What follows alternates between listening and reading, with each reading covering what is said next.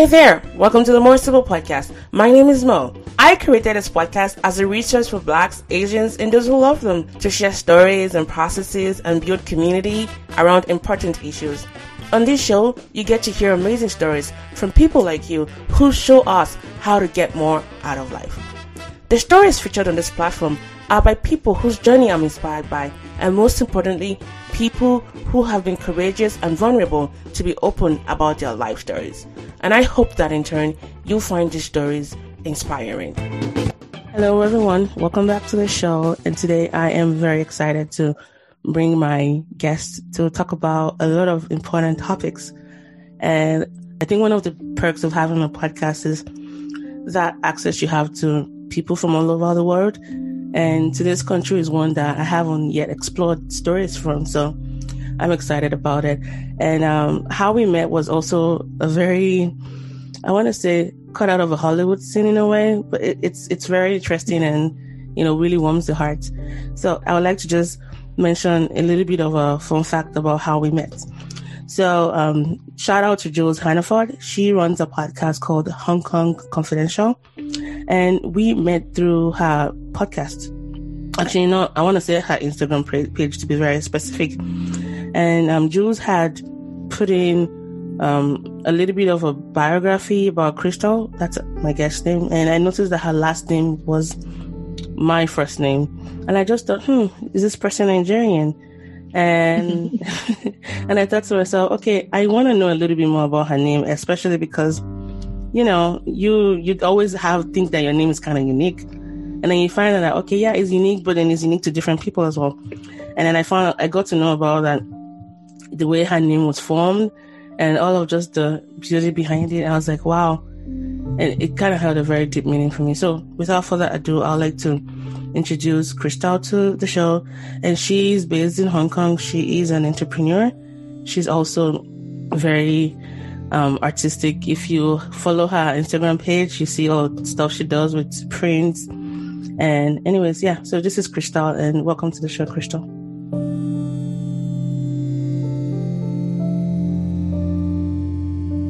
Thank you for having me. It's such a pleasure to speak with you after connecting um, on Instagram. Yes, yes. Um.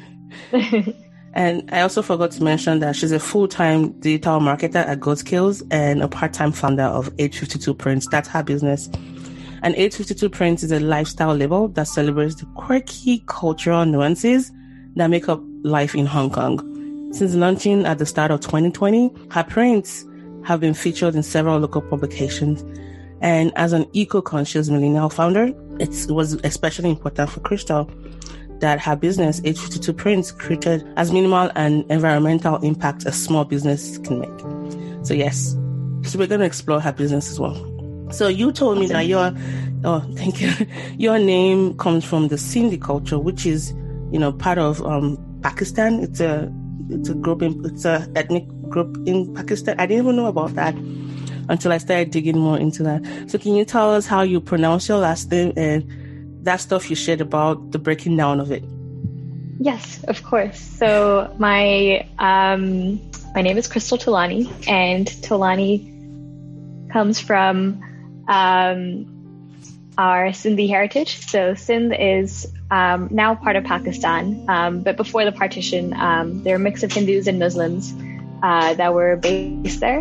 Um, and my family was part of the Hindu side. And what happened after the British uh, came to India is that they they drew an arbitrary line, and what that meant was that we had to flee um, and go to all different parts of the world. Um, and so, what what's something that's really important to us Sindhis is um, keeping in touch with our culture and staying true to our roots and so you'll find that a lot of Sindhis have last names that end in Ani. So you get Tolani, Metani, Balani, um, Vaswani. And what it essentially is, is your ancestors, part of their first name, um, and the Ani, uh, which means descendant of. And the tradition is for families to change their last names every seven generations. Um, so you kind of stay current with the times, um, although that practice has died out a little bit. Um, but yeah, it was it was super interesting finding out that uh, Tolani was your first name and, and what that meant as well. It was it was really nice to see that um, there were connections in our yes, culture. Yes, and I and I did I rolled my eyes when you talked about the British drawing an arbitrary you know line because they did that in my country. You know, I'm Nigerian, and we're still colonization ended what 60 years ago, but we're still we're still suffering for it. Thank you, British people. Anyways, um, so you you live in Hong Kong now. Were you born and bred there, or um, and I'm also very interested in the migratory patterns of your family, like your generations, when you had to flee from where you were originally. How did they move and settle down in Hong Kong? Of course, it's, it's something I really enjoy talking about. Um, so I was born and raised in Hong Kong. Um, my grandparents fled uh, India, and you hear so many stories when all all the, all the older generation get back together. How some people had to um, dress up in disguise to get tickets for trains and, and leave everything behind. Um, we have aunts and uncles who are landowners and um, kind of sheriffs of their town and who had to drop all their titles and, and just start anew. Um, just trying to make it work in a, a foreign land where they wouldn't necessarily speak the language. So my maternal grandparents um, were in Shanghai in Japan. And so my mom actually grew up in Okinawa, and as a result, um, she has an American accent just because of the missionaries that had moved there um, after the war.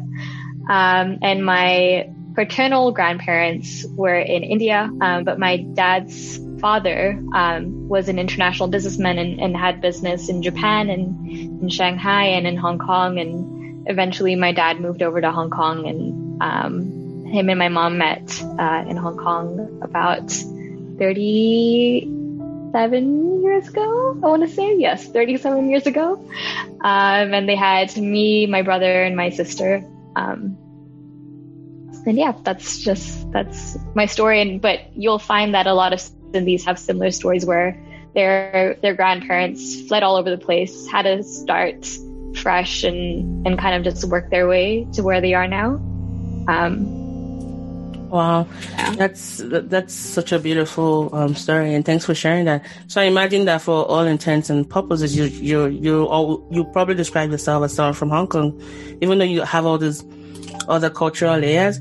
But Hong Kong has always been home for you.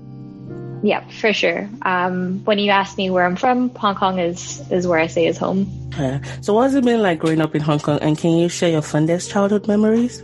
Anyone? Sure. Uh, so living in Hong Kong was is quite interesting. So there is quite a big Sindhi community here, and as a result, you, you're kind of in a little bubble. So while Hong Kong is a big city, well, I say big uh, because we have a lot of buildings. It is quite a small uh, place on the map. Um, we have a big population, seven million at the moment, um, but you really get a small town town feel over here um, because you know so many people from the community and um, you you kind of get stuck in your own little bubble uh, at times. Um, but growing in Hong Kong, growing up in Hong Kong was a unique experience. Um, so I, I, attended a international school, and as a result, um, and I still kick myself to this day, I don't speak Cantonese fluently. I know enough to get around. Uh, so ordering food, directions, asking for the toilet, and of course swear words uh, must know in all in all language you learn, all languages you learn. Um, and so I would say that I don't, while I don't feel totally part of the culture because I can't speak the language, um, the cultural nuances that um, are now in my work at 852 Prints are something that I feel is a universal truth for people in Hong Kong. Um, how the mini buses go way too fast and um, the deliciousness of the, the street food that you get here.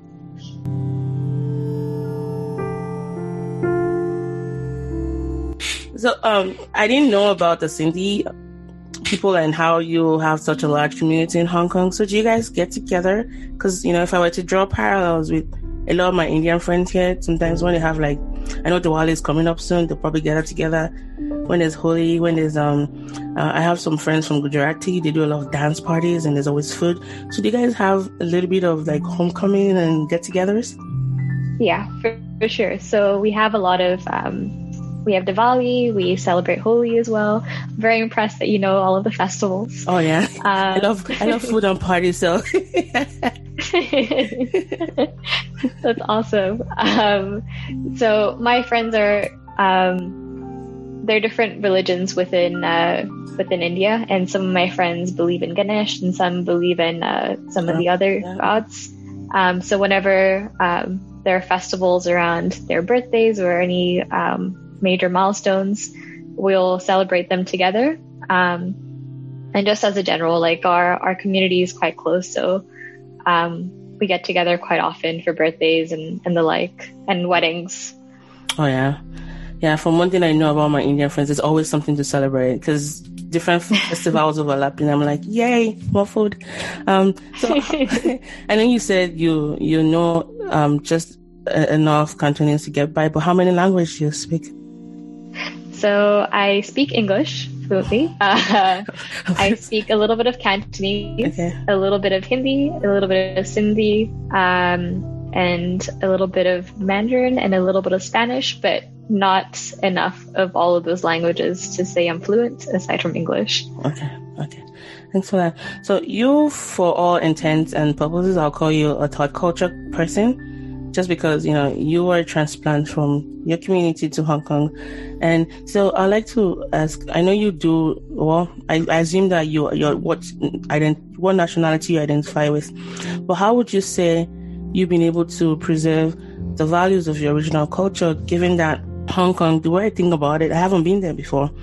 It's such a metropolitan hub, and with this rapid rate of development and if you think about just urbanization and the erosion of cultural lines, how have you been able to, you know, preserve what's really important to you at the expense of such an exponential growth happening in Hong Kong?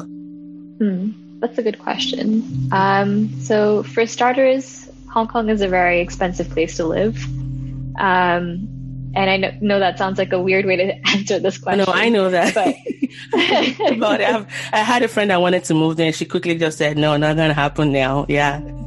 yeah. So, for reference for your for your listeners, um, a rent for one bedroom somewhere in the city is about twenty thousand Hong Kong, which is around three thousand US a month. Wow. And you're not getting a nice apartment. You're getting a shoebox somewhere where um, like you get 300 square feet, and part of that is your balcony, and they include that as well, and the window space and the floor space. So, a lot of trickery going on here. Um, we are a dot, a dot on the map, and we have seven million people here, so it makes sense. Um, but what that leads me to is that a lot of people that live in Hong Kong live with their parents um, which is a blessing and of course sometimes, yes. um, but what that also means is that you're very firmly rooted in your culture at all times.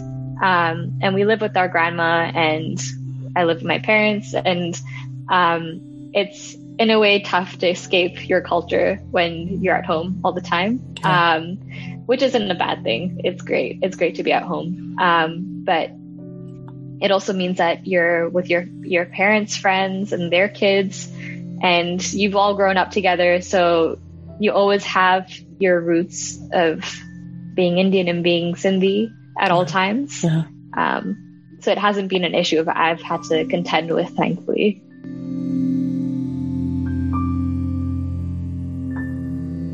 Oh well, I guess we can say that's like one one point for Hong Kong for keeping families together.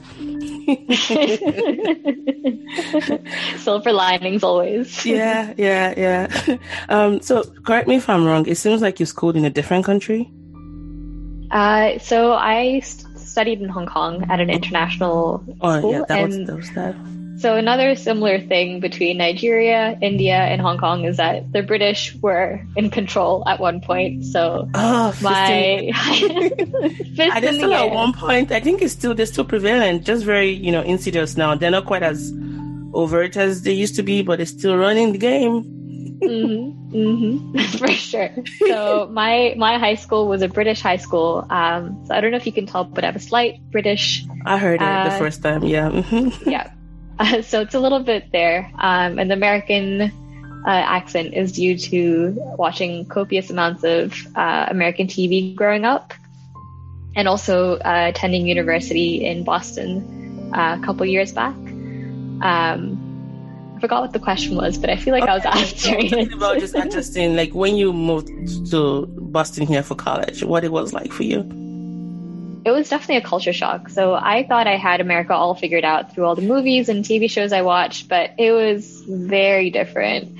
Did you feel like it was the same way for you when you moved? Yeah, I, I was just laughing when you said that because I grew up on a healthy staple of American movies, and I came here thinking it was all going to be La La Land. It's so isolated, you know. And I can imagine that for you, given you have such a tight community and, you know, family oriented, I was so depressed for the longest time because, you know, yeah, there were people, but then there were no friends around, you know, there was a lot of people around you, but no one to talk to or be connected with uh, for the longest time. Yeah, it's a yeah. tough one because Americans are friendly. Like you can strike, a, strike up a conversation everywhere, but making mean, meaningful friendships uh, is a tough one. Yeah. Yeah, I always say that too. That they're friendly, but they don't necessarily make good friends. So a lot of people that I connect with are international people, and mm, they don't I necessarily. Found the same. Yeah, yeah, because we kind of understand each other regardless of what country you're from. And some of them can end up being Americans, but those that have maybe traveled out for missionary work or who have been working with international students, because it's a different outlook they have. And so I mm found my people in in other cultures and with other people, and better for me because I'm soaking myself in and learning from you know different people. So I want to say thank you, America. yeah, yeah, yeah, So, you, what school was it? Boston University, or what school were you at? And what did you study there? Yeah, Boston University is correct. So, I actually changed my major four times. I started off as a business, um, started off on the business track. Then I moved to advertising. I found that a little too hokey pokey. Um, but it actually, in hindsight, was a great program to be a part of. Yeah. Then I moved to economics, found that too difficult, and I eventually settled on, on international relations because it was a broad enough degree for me to study whatever I wanted. Um, and uh, and really like find what I wanted to do and, and hone in on my skills. Um, and I did a minor in uh, advertising. Oh, nice. I used to live in Boston, so I know where BU was was on the Green Line, right? Yeah, that's correct. Yeah. Uh, whereabouts in Boston did you live? Um, JFK Square, like um, J- UMass, very close to UMass on the Red Line. Nice. So I'll just walk about 30 minutes, 13 minutes and get on the Red Line. And then I used to work in Kendall Square with a biotech company in there. Very cool. Yeah. I really like that area. it's so beautiful in the summer, especially. You know, winter can be very harsh, but summer is beautiful. There's so many things to do, uh, especially around the schools like Harvard and then MIT. Mm-hmm. They had a lot of programs, a lot of events. But I imagine all that has changed now with you know COVID and all that. Anyways, yeah, it's such a shame. I feel so sad for the the students that are in school oh, right yeah. now, especially the the new ones because this is gonna be like the new normal. They never even got to experience yeah. you know socialization and all that. It's a tough well, one. Anyways, now let's move on to entrepreneurship. So I know you are a full time digital marketer and you decided to run your own side business. Why did you go, decide to go into business? And given how expensive Hong Kong is, how have you been able to make it low cost and profitable? Yeah, that's all really good questions. So, um, upon moving back to Hong Kong um, from university, my sister um, who is six years older, um, has kicked my butt to kind of try and try a business out on my own. Um, her points were that I'm going to be back in Hong Kong, a great place to to, to start a business. Um, there are a lot of things that are here at your fingertips, and also I'm not paying rent, so it's a, a great time to to kind of figure things out and, and have the, the safety net behind me. Um, and I kind of put it off for a little bit. But 29, the end of 2019 rolled around and I was like, you know what? 2020 is going to be my year. Turning 25, it's a great time to just give it a shot. What could go wrong? and as you mentioned earlier, uh, I launched my website a day before Hong Kong announced its first case of COVID, which was in um, just at the end of just, uh, January. Mm-hmm. Um, and so it has been an interesting journey so far. Um, and a lot of people have asked me how running a business in COVID has been like, and I don't have anything to compare it to. Uh, so it's tough to say. Um, but yeah, the reason I wanted to start start my own business is partially because of my sister, and also because um, I've always wanted to do a business that related to Hong Kong. Um, and I also wanted a, a way to fine tune my my graphic design skills and my art skills. Um, digital art was not something I was very familiar with a year ago, um, but over the course of this year, it's something that I've really grown to enjoy and use as my outlet um, for my day job. Um, and yeah, it's it's been an interesting ride so far, say the least.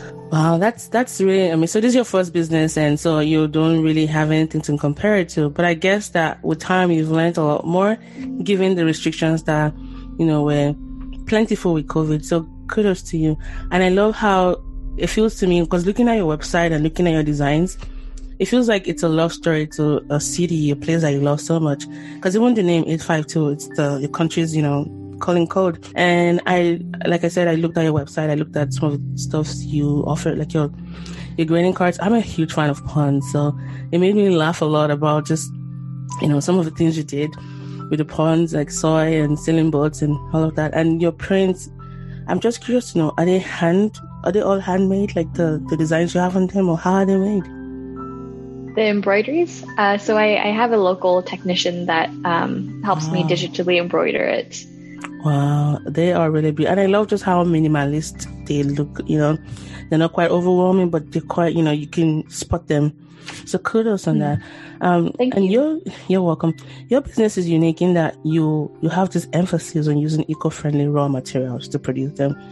I, I do know the reason behind it, but I would like to hear from your words. Like, what is the reason behind this decision? Of course. Uh, so, as someone that had very inspiring geography teachers and someone who, as a millennial, uh, you constantly are exposed to, um, and you you see it how like the world is changing and just how like devastating like we're catapulting ourselves and like I'm at a loss for words. Uh, just climate change is something that gets to me a lot, and it, yeah. it upsets me that people don't take it as seriously as they should. Mm-hmm. Um, and so I knew that if I was starting a business, I did not want to be a part of the problem. Um, and as a small business, I don't think I have the means to be a part of the solution. Um, but I, I don't want to be um, creating any more excess or any more harm to the environment than has already been made.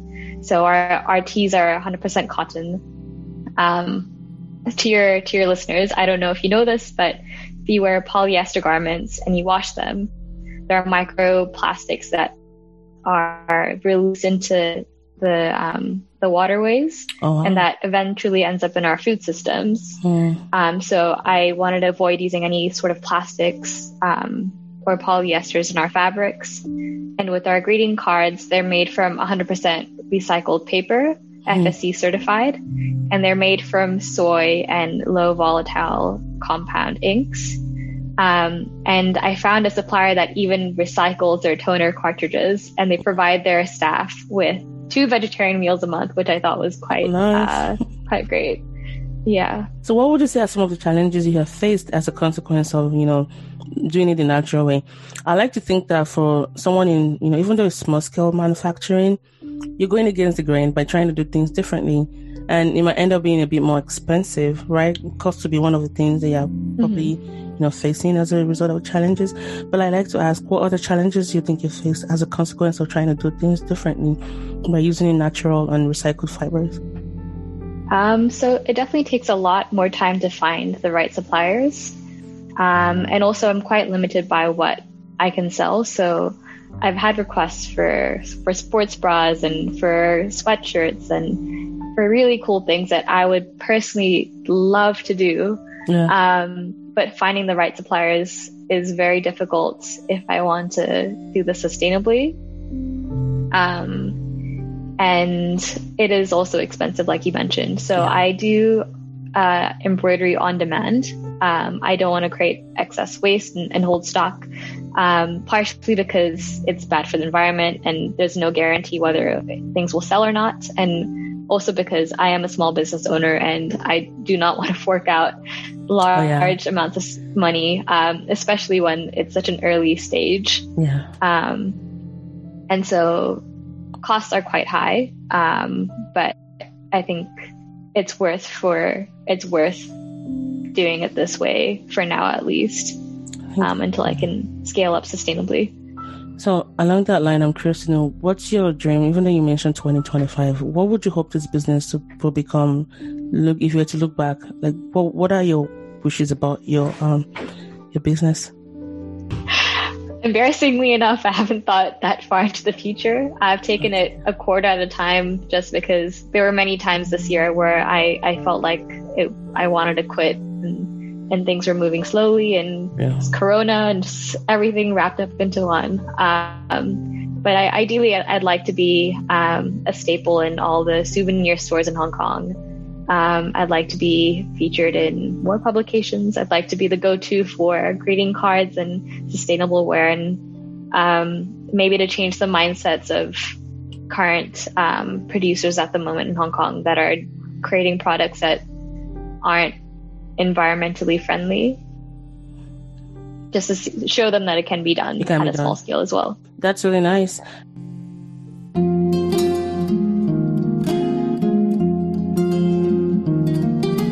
Do you know that podcast is going mainstream and that there are many people all over the world listening to podcasts daily? For example, in the US alone, one in every three persons listen to at least one podcast every month. Wow, that's a lot of people. Do you also know that podcast listeners tend to be more loyal, affluent, and educated? Speaking of these virtuous qualities, did you also know that on a monthly basis, thousands of people all over the world listen to the Mossible podcast? Hmm. Well, do you have a business, service, event, or product you would love loyal, affluent, and educated listeners to hear about? Then look no further. To promote your services on the podcast, send an email to talktomo at mossible.com today or you can visit our website at www.mossible.com. That is www.mossible.com. And considering you just started your business this year, you have been featured in a lot of you know publications already. Kudos to you. How were you Thank able you. to gain traction so quickly? I imagine social media played a role in that. Was it word of yes. mouth, or was it a bit of both? it was a bit of both. So uh, I was really lucky. Um, so with with the launch of our business, um, I decided that I wanted to do uh, Valentine's greeting cards as a way to get some publicity. Um, it wasn't supposed to be my main product. Uh, I was actually just supposed to do t-shirts, full stop. Um, but the Valentine's cards got a lot of traction in the expat magazines. Um, I got in a magazine where my friend was work in a magazine where my friend was working and, and she hooked me up for that. But I got surprise features in other listings as well, um, which was really exciting. Um, and it kind of just built from there, which is really great. Um, one thing that I would recommend uh, is following all the editors of all the magazines that you would like to be a part of and sending them a lot of free stuff if you can, if you have the budget to. Yeah. Um, I think once people see your product and have them in hand, um, it definitely makes you. it a lot yeah. easier. Yeah. It sounds selfish, but hey, you got to do it for the business. got to do it for the business. yes, yes, yes. Um, you give a lot of shout out, shout outs to other locally owned businesses on your Instagram page. Why do you think it's important to you to show this sort of kindness? Because I see that you do that a lot on your page. Thank you. Uh, yeah, I, I think kindness should be a fundamental part of um, businesses, at least in my opinion. Um, it, is, it has helped me um, get more traction than I thought I would have been able to, the mm-hmm. kindness mm-hmm. of others. And I believe in paying it forward to other people as well. Mm-hmm. Um, and these are all products that I have tried personally and I, I believe in. And I think it's worthwhile um, getting the word out for them too, and getting more people aware. Uh, with with what are, what what little reach I have, um, I think it's it's good to spread the love. I agree. That's really nice. I think it was um, Tennessee Williamson that said in his um, was it his play called a street streetcar named Desire. I've always depended on the kindness of strangers. Um, so, what advice do you have for people who love to run a business but still keep a full time job? Because I imagine that your full time job as a digital marketer isn't quite, you know, a walk in the park. It's a lot of work that it takes. And even though a lot of the skills you have from there, you can apply to your current job, how are you able to balance those two, the wife and the mistress? It's a good question. Um, so I've been lucky to work at a remote job. Um, our team is entirely distributed, so it doesn't matter whether you get your job done from nine to five or nine to three and then from six to, to nine later that day. Um, so I think having a workplace that's very flexible with their hours and um, trusts you to, to get your job done um, at whatever time you get it done helps. Um, I think running a business is a lot scarier um, than it seems. Um, you just really need to start and, and put one foot in front of the other to get rolling um, and trust that you'll be able to figure it out along the way. Um, but yeah, I think getting started is definitely the hardest step. And once people get past get past that and push past it, then you're you're good to go. You can get rolling.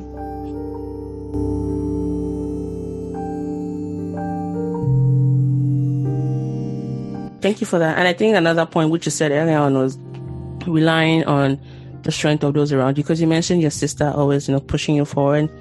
And and you got started eventually but i imagine that the support of your family has also helped you get to where you are today. And it's just yeah, for sure. for you. It's still so much more. Now um you taught yourself how to design using adobe illustrator which I think is like really amazing balls. What other skills have you had to learn in course of being an entrepreneur? And what kind of suggestions do you have for those that are upcoming and they feel like, you know they feel a little bit lazy or just demotivated in trying to acquire those skills that they need to run their business successfully? Okay. So that's a really good point. Um, learning how to illustrate is something I've always wanted to do. Um, learning how to do digital art is always something I wanted to do. Um, however, I'm the kind of person that needs to be able to apply and have a reason to learn um, a skill in order to actually start learning it. So this business was the perfect opportunity to kick myself in the butt to get to get it going. Mm-hmm. Um, so I think people just need to find what makes them tick um, and, and, what gets them going. Um, for me, it's being able to apply it. For some people, it might be testing themselves and, and ranking the best in, in an exam for it, or um, being able to share it with others or teach it to others. Um, so I think just knowing what gets you going um, can help you get going. I agree with that. I think that it's finding out what you need and go getting it. It's not going to be easy learning those stuff, but think about the bigger picture, why you started in the first place and then go for it. Like I wasn't really I had a good eye for design. Like I I appreciated art, but I didn't know how to do a lot of stuff. And when I started doing my podcast, I had to create flyers. It was very horrible at first because I just went on Canva. I was like, okay, I'm just gonna put that there. I didn't know a lot about you know color combining. I think I did a decent job, but with time it got better. You know, I watched a lot of videos, followed a lot of pages, and yeah, it's it's a huge learning curve in the beginning, but it's possible to overcome that. That's what we're trying to say, yeah. people. Now, you you have a job, you have a, a, business as well. How are you able to strike that sweet stuff of sweet sweet spot of work life integration? They say not to call it balance anymore. It's an integration. How are you able to maintain a healthy personal life? And how, what do you do? What does Krystal do to give back to Krystal? That's a great question. It's something I'm currently trying to figure out. Uh, so, um, things have picked up quite a bit in the last month and a half for 852 Prints, which is really exciting. Um, and it, it means that I've had to put in more hours for it, which is something I love to do. Um, but it also means that I just do not have the time for myself. Um, so lately, I've just been trying to figure out what that balance is for me. And um, at the moment, it means doing my nine to five. And then if I have time in the, the evenings after taking care of me, um, working on 852 and giving yourself holidays from your from your side hustle if need be. So I've I took the last week off uh, 852 Prints and I did end up doing work, but it was nice to also have the the excuse that I did have the week off and and kind of gave myself a break in that sense. Oh yeah. That's good. So taking a break when you need it. Now, most of your designs are food related illustrations of every or everyday objects, which is one of the reasons I like them. Um, you also, like I said earlier, you do a lot of play on words, such such like such as "I love you very much," and then there's a little bit of a fairy, and then "celebrate" with a sailboat. And I also learned about let me buy you a drink. I didn't know about baijiu, and I had to Google it. It's the equivalent of soju in Korea what inspired this quirky style? Do you have a little bit of quirkiness in you, or I think I, I think I sense that in you, but I would just like to hear your response to that question. yeah. So what I like to tell people is that 852 Prints is my way of doing stand up without actually having to do stand up. uh, so as the youngest child in my family, uh, I was, I'd say I was always the one to kind of do things silly and then be a little weird to make everyone laugh.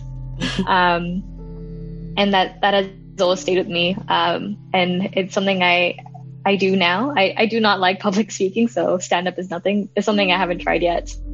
Um, but it's a two prints was my way of getting that out there a little bit. I love it. I love, love, love it. And um, I guess the question, next question would just be having to do with that fear of failing because I imagine that you even launching it, you talked about how your sister pushed you and you did that. And then the next day was when, you know, the first COVID case was announced. Did you have any fears? And if any, what were they like? And how have you been able to overcome that? Because I believe that now you're probably at that cruise control level where you have a feel of your business and, you know, you're able to like adjust it as it goes on. But I can imagine that that time in January when you launched, it wasn't like a you know, a walk in the park. So how have you, how were you able to overcome whatever fears, if any, that you had? Um, so I, uh, most of my doubt was actually, um, a few months after I'd launched, um, where I felt like I didn't know if this was worth my time. Um, I wanted to learn other skills and was kind of putting that off because I had to work on 852 Prints. And I was constantly reevaluating whether this was worth my time or not. Um, and what definitely helped me out was um, the encouragement of my boyfriend, who, if it weren't for him, uh, 852 Prints would have shut down five times over. Um, his point was to just give it another month, give it another two months, give it another three months, wait, evaluate, see how it goes. Don't make a rash decision. Um, and I'm really glad I did that. Um, so for me, I had, I've given myself three months, every three months to decide whether this is something I want to take forward. Um, I understand that this is something that may not be the case for people who want to start their own business. Um, they might not, might not have the flexibility to um, suddenly give it up if they wanted to. Um, but I definitely think that doing a side hustle alongside your main biz- your main hustle yeah. is key because it gives you the flexibility to opt out and and not take your side hustle too seriously if you can't take it too seriously. Um, so that is my advice for people who want to strike out on their own. Definitely do it while they're while you do um, your full time, and wait until it's viable to to cut loose if you can. Thank you so much. And I have two more questions for you. And the last one, well, after my two questions, I'll give you an opportunity to ask anything you might be curious to know about me or the show. So the first question I'd like to ask you is this. Um, I haven't been to Hong Kong before, but I know a few facts about the place. It's full of skyscrapers. There are actually more skyscrapers in Hong Kong than in most places in the world. And you have over 200 islands on in the tiny little place, and a lot of them are not, you know, habitable. and I love dim sum. You know, it's one of my favorite, you know, Chinese food. But I heard that it was originally, it was Hong Kong was the first place where it was, you know, um, created. I guess that's the word for it. So to to those who have never been there, and are kind of curious as to what Hong Kong is like, how would you describe the spirit of Hong Kong, and why should we visit it? We're not planning to live there because we can't afford it, of course. But what, let us see Hong Kong through your eyes. What would it be like?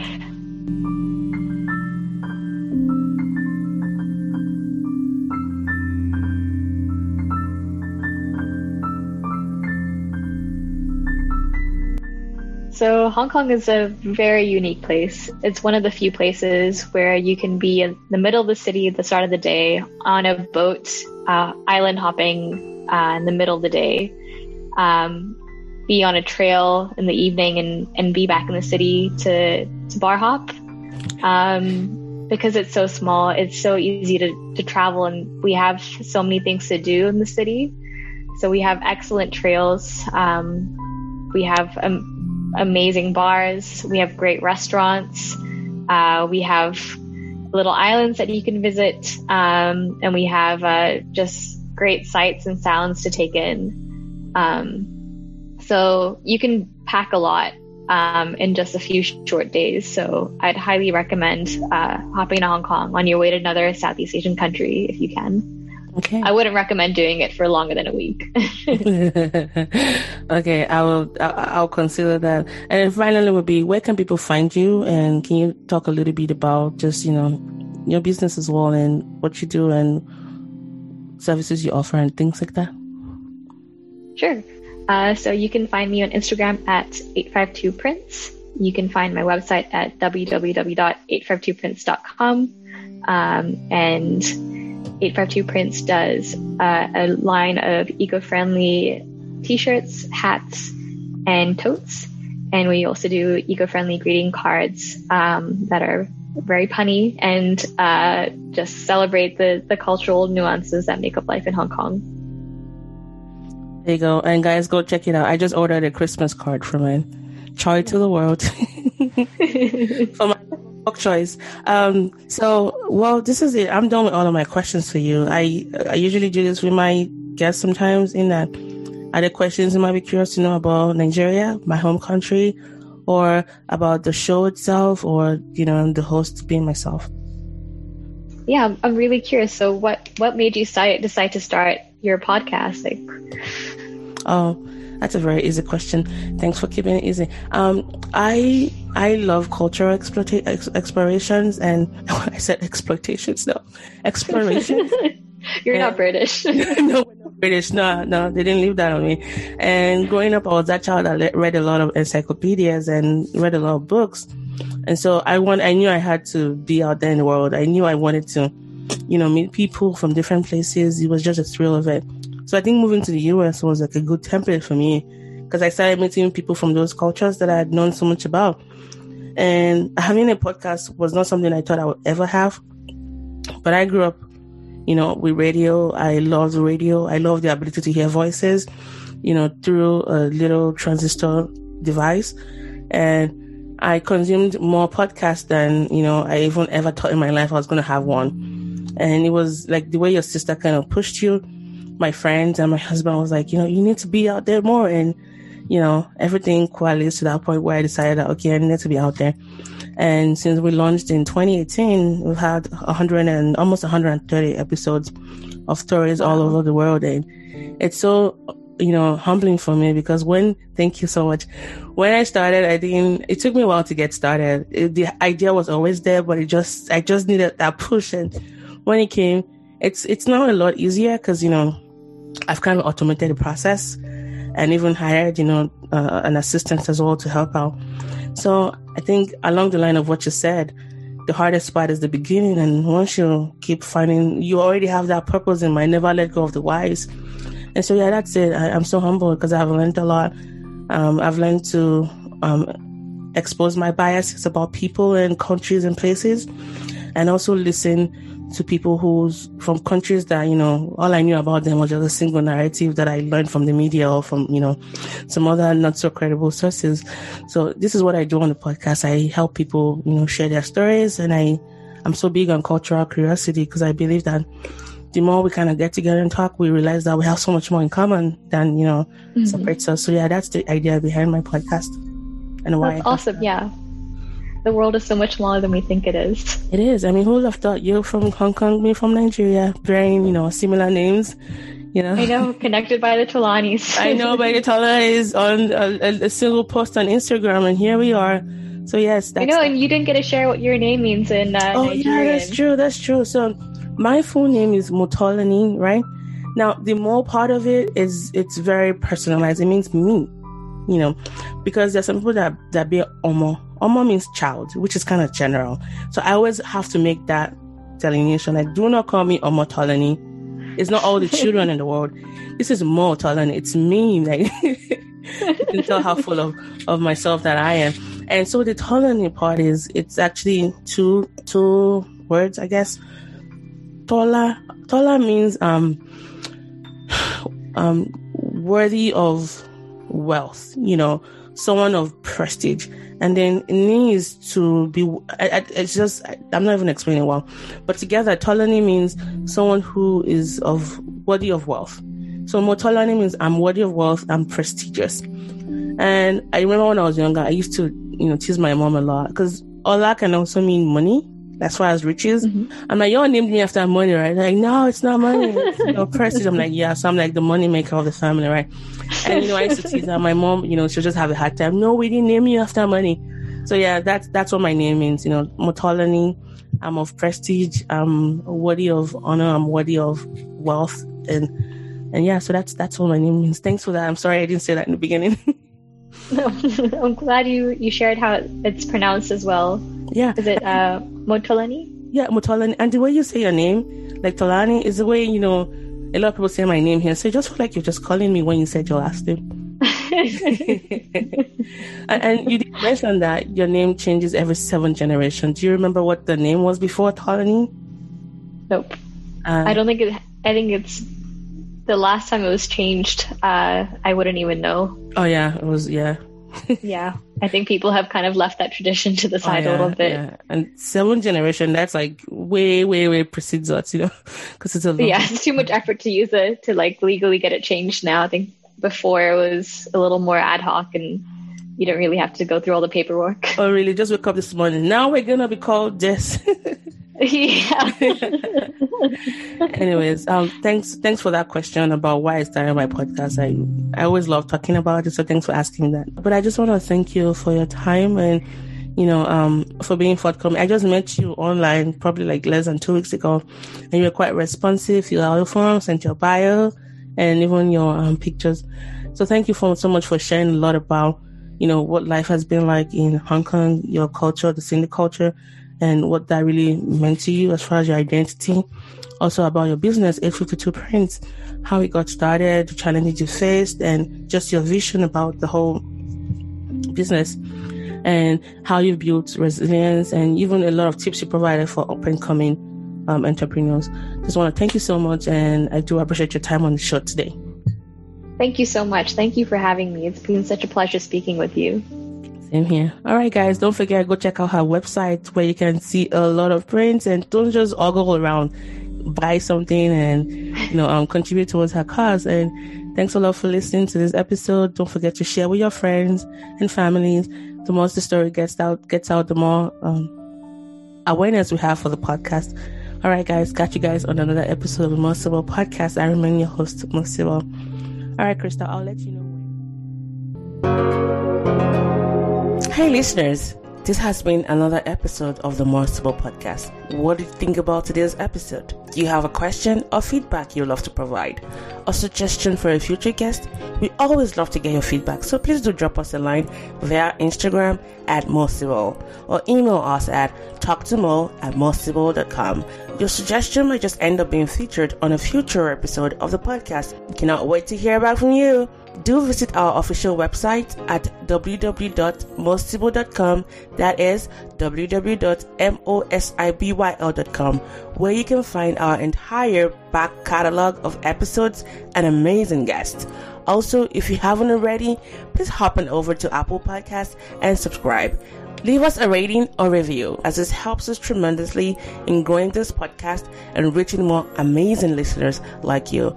We always appreciate your support. Thank you for always listening.